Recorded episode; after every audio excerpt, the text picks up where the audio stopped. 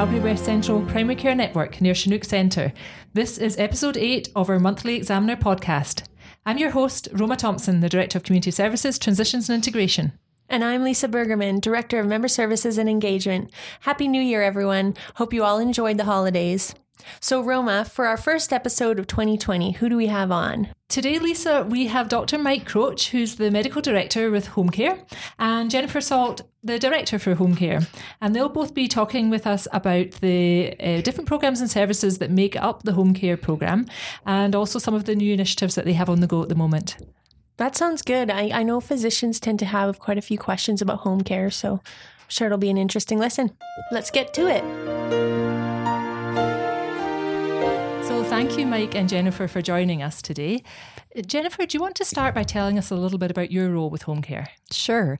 So, I'm the director for home care, and I have about 10 managers that report through to me that have teams um, with frontline staff that see clients all over the Calgary zone.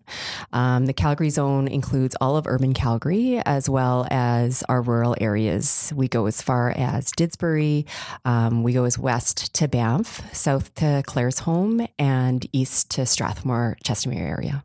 And does that include palliative home care as well, or is that a separate program to your area? Um, palliative home care is a sister program to us. Um, the manager for palliative home care doesn't report to me, but we work very closely together. Okay, great. And Mike, what can you tell us about your role? Yeah, Roma, I'm the medical director for home care, and I largely act as a liaison between home care and uh, community physicians.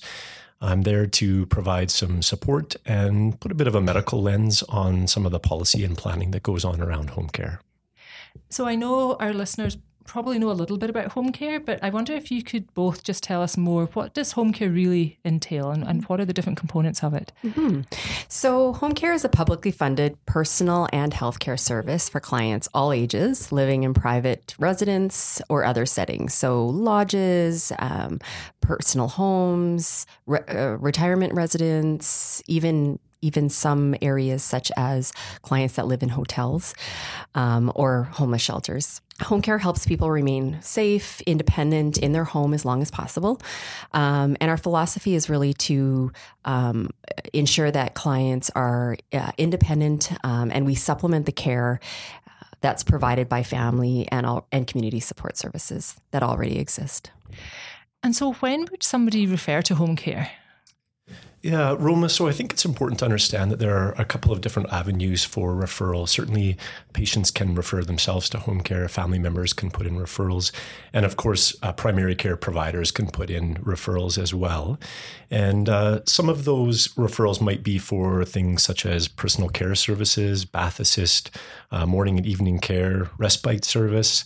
Uh, we can facilitate professional nursing, uh, delegated care like medication management assistance wound care, catheter care, drains, uh, parenteral therapy, and IV therapy. We can also facilitate access to professional services such as social work, occupational therapy, physiotherapy, dietitians, speech language pathologists, pharmacists, and other programs and uh, professionals that might be applicable to the homebound population. It sounds like a lot of different programs and services that you have there. So I wonder if you could give an example of how they might work together and how that how all that um, integrates. Yeah, Roma. So I think probably the best way to do this would be to give you a real life example from the office setting. So, say for example, I have a patient who we'll call Jessie. Uh, Jessie is an 83 year old widow. Uh, she lives alone in her own own home in Calgary and the majority of her family lives elsewhere in Edmonton. She's been managing pretty independently over the last couple of years, uh, really until her husband passed away. And now, unfortunately, she doesn't get out of the house very much. When I do see her in the office, I notice that her personal appearance has been deteriorating. She's not dressing quite as well as she used to, and I wonder how often she's actually been showering. I've spoken to her a few times about home care in the past, but she's pretty reluctant to sign on. I did have an opportunity to speak with her son just last week in the office, and he shares the opinion that he doesn't think her mom's doing all that well at home, maybe not managing medications as well. And uh, the last couple times he's been in to visit, he notices that her blister pack medications are not being taken. He's also pretty worried that she's been a bit more forgetful recently. We often hear from our primary uh, care colleagues that clients decline care, and that's quite usual. And it is really important that we work together to support clients where they're at.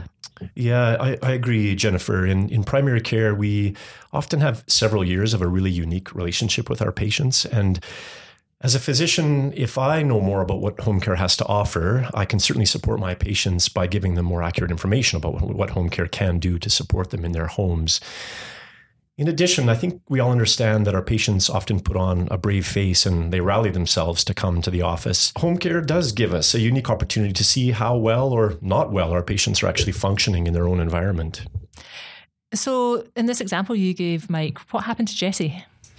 Well, pretty straightforward, Roma, from my perspective here. I really just submitted a referral to home care, and it's pretty easy nowadays, especially if you have an electronic medical record, because uh, there is an EMR access referral form on the EMR that we can just fill out and send away, and things happen. I know one thing that's come up in conversation with a few physicians um, that I've spoken with is they wonder when that form goes off how quickly things happen. I don't know if one of you can speak to the yeah. timeline and the expectations of a physician in that situation. Yeah, for sure. Um, so it's immediate. It'll come right into our central intake. Um, we have a central intake for all of our continuing care services. So once it comes in, the team will review it for whichever service is most appropriate. So whether it's home care, supported living, long-term care, hospice, um, adult day support, etc. Um, they'll look at the referral for the client's needs. Um, so the more information that's on that referral, um, the more accurate um, we can certainly be with where that client is um, sent the referral or which team it can go to. So once the referral is assigned, it will be a, um, it will go to a case manager. The case manager will contact the client within one to seven days, depending on urgency. Um, so for an example, if a client just required a bath or pers- basic personal care, it would be possibly about seven days. But if they did require something that was more urgent, like a time sensitive medication, um, the very next day, they would certainly be bumped up to be able to support that urgency. So, again, it's really important for the referring source to share um, as much as possible um, about what it is they're being referred to so that we can really look at that referral and um, uh, appropriately assign them to the urgency. In Jessie's case, uh, based on what Mike um, had talked about her and what her needs were, likely she would be um, seen in about three to seven days. Um, again, in the case where the family member uh, wants to attend with uh, Jessie um, and is only in town for a few days, if that's on the referral, we can certainly um, do what we can to make sure that um, home care, the home care case manager, can get out as soon as possible um, to ensure that the client and the family are part of that assessment. So, for the initial assessment, uh, a home care case manager will go out um, to complete that in the home. Um, and then we'll review what the client can do, as well as what other informal supports with the client to determine what type of a, a care plan can be created. Um, that will de- depend on the unass- the assessed unmet needs of the client. And um, in Jessie's c- case, it looks as though she requires medication assistance and personal care. So c- together, make a care plan um, that will support those needs. Um, and we always have to remember that we're guests in clients' homes. So while we can be out there, we can do an assessment, we can, um, you know, come up with a care plan. Clients always have a right to refuse um, care, um, and they may just um, or or parts of that care, um, and we can always be respectful of that and always come back and support as needed.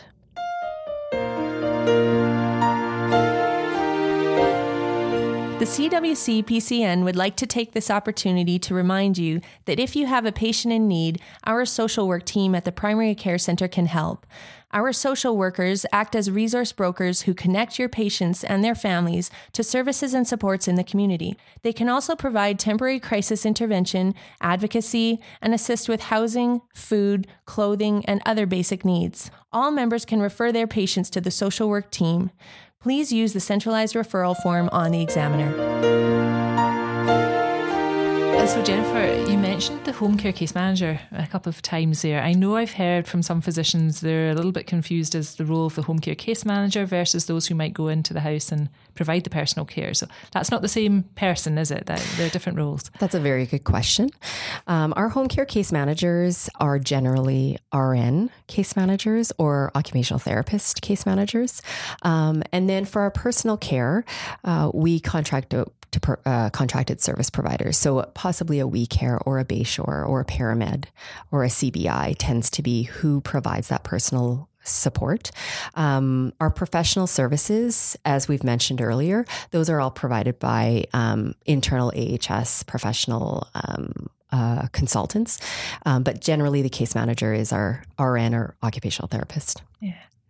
And Mike, I know something else that I've heard from physicians is that they're often a little bit confused once a referral has gone in as to what happens next and if the referral's actually been received. And can you tell us a little bit about that process from For sure, Roma. Yeah, it, it has historically been, I think, a bit of a black box where the referral goes in and we're not really sure uh, what's happened. Certainly there are other oppor- or other times when patients will self refer or families will refer. And uh, as primary care providers, we're really unaware of, of that referral and what's being offered by home care. So we've certainly heard from physicians that this has been an issue.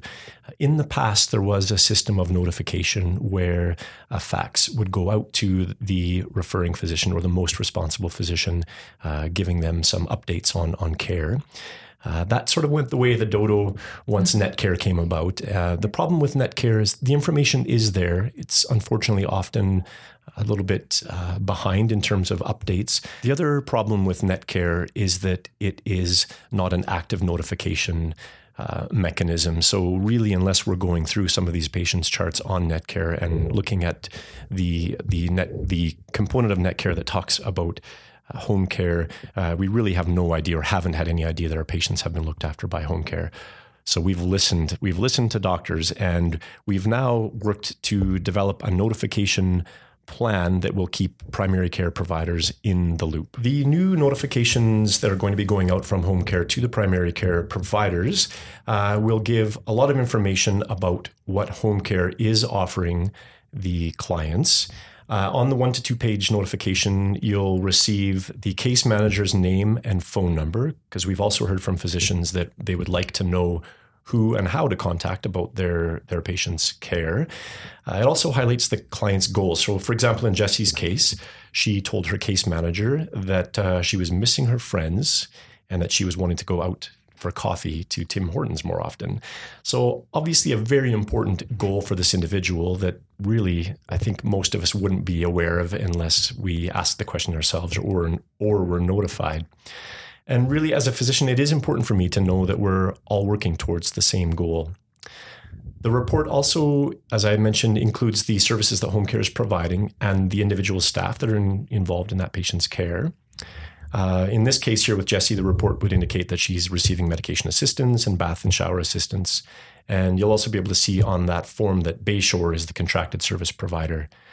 And lastly, at the very bottom of the notification, uh, you'll find the billing codes that can be used when working with home care. It gives you some fairly specific information on, on how to go about uh, performing that billing. Yeah, we're really excited to be rolling out this physician notification. Um, we're we're interested in monitoring how often physicians are billing.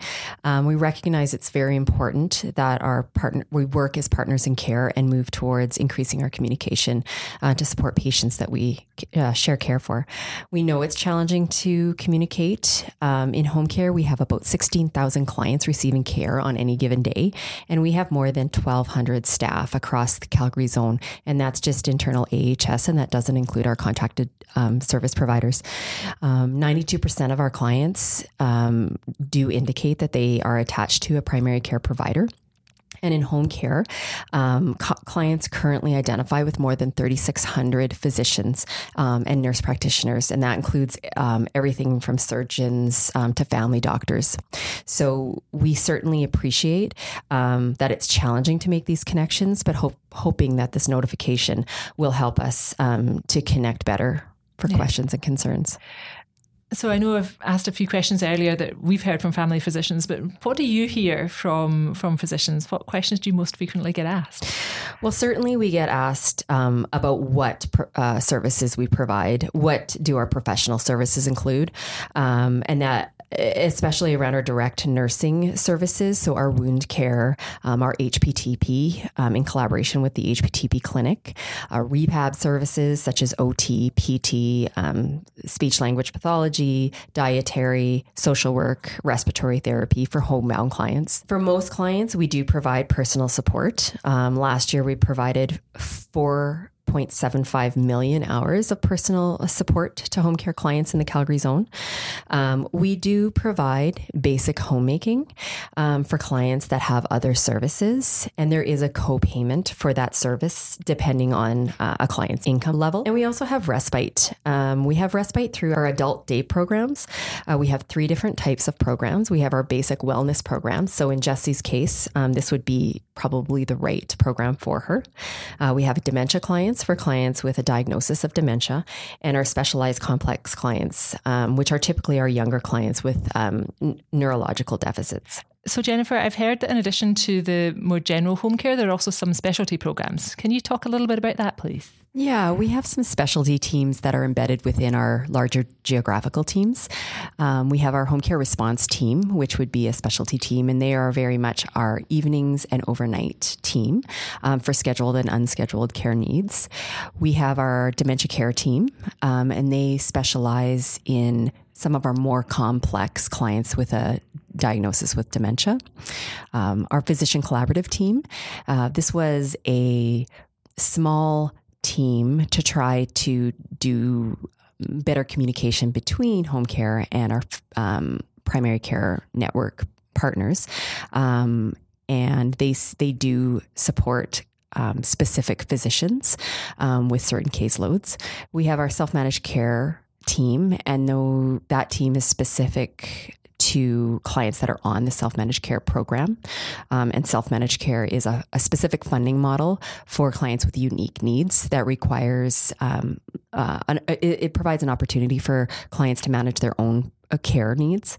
Um, we have our IV team, and they see clients all over the city specific to uh, that require IV therapy. Um, we have our COPD and heart failure team, um, teams, uh, two teams, um, and they spe- uh, they work specifically with clients that are um, struggling in the community with their um, diagnosis of COPD and heart failure. And we also have our wound care, our specialty wound care clinic at the Sheldon Chumir um, for clients with co- complex uh, and chronic uh, wounds that are difficult to heal it seems the more that we hear about home care, the more complex it seems, and it's obviously a very large program. It is quite complex. Um, so, to make it very streamlined and easy, we certainly have our central intake, and our referrals do go to our general home care teams. And then for any of those specialty services um, that we think clients would benefit from, then we um, internally transfer those clients um, as we as we see appropriate. And Mike, you mentioned earlier about the notification when a referral is received, but I know I've also heard questions around how that ongoing communication happens after referrals received after the initial assessment, and and what is the communication between home care and the the, the patient medical home? Yeah, Roma. So Updated notifications will occur on at least a yearly basis with respect to our shared home care and primary care clients. Uh, that will also be upgraded or updated with any major changes in that individual's health. So, uh, following hospitalization or any major event. I think one of the really important things to come from this notification, though, is that we recognize the importance in bilateral communication between home care, the frontline providers, and primary care. As I'd said earlier, home care really is a window onto what's actually happening in these people's homes. And it's just so critically important that that communication flows both ways. We really want to be working together as a team to provide just the best care that we can. And so, Jennifer, just as we draw the conversation to a close, I know many of our listeners will know how to refer to home care, but some might not be as familiar. So, is there a phone number or a website or something that our, our listeners can go to to get more information on home care? Well, certainly the easiest way to make a referral uh, is to call our intake line at 403 943 1600. And certainly you can go on to the AHS um, website and and there is information on on home care in that in the website. Dr. Mike Croach, Jennifer Salt, thank you both very much. Thank you, Roma. Thanks, Roma. You have been listening to the Examiner Podcast, the podcast designed for members of the CWC PCN. If you enjoyed this episode and want to hear more, subscribe today via Apple Podcasts, Google Play, or Spotify. Or to learn more, visit The Examiner, your best source for up to date information on your PCN and your membership. And if you have any questions, comments, or ideas for future episodes, or if you think you might like to get involved, we'd love to hear from you. Please contact your physician liaison or email memberservices at cwcpcn.com. Thanks, Thanks for, listening. listening.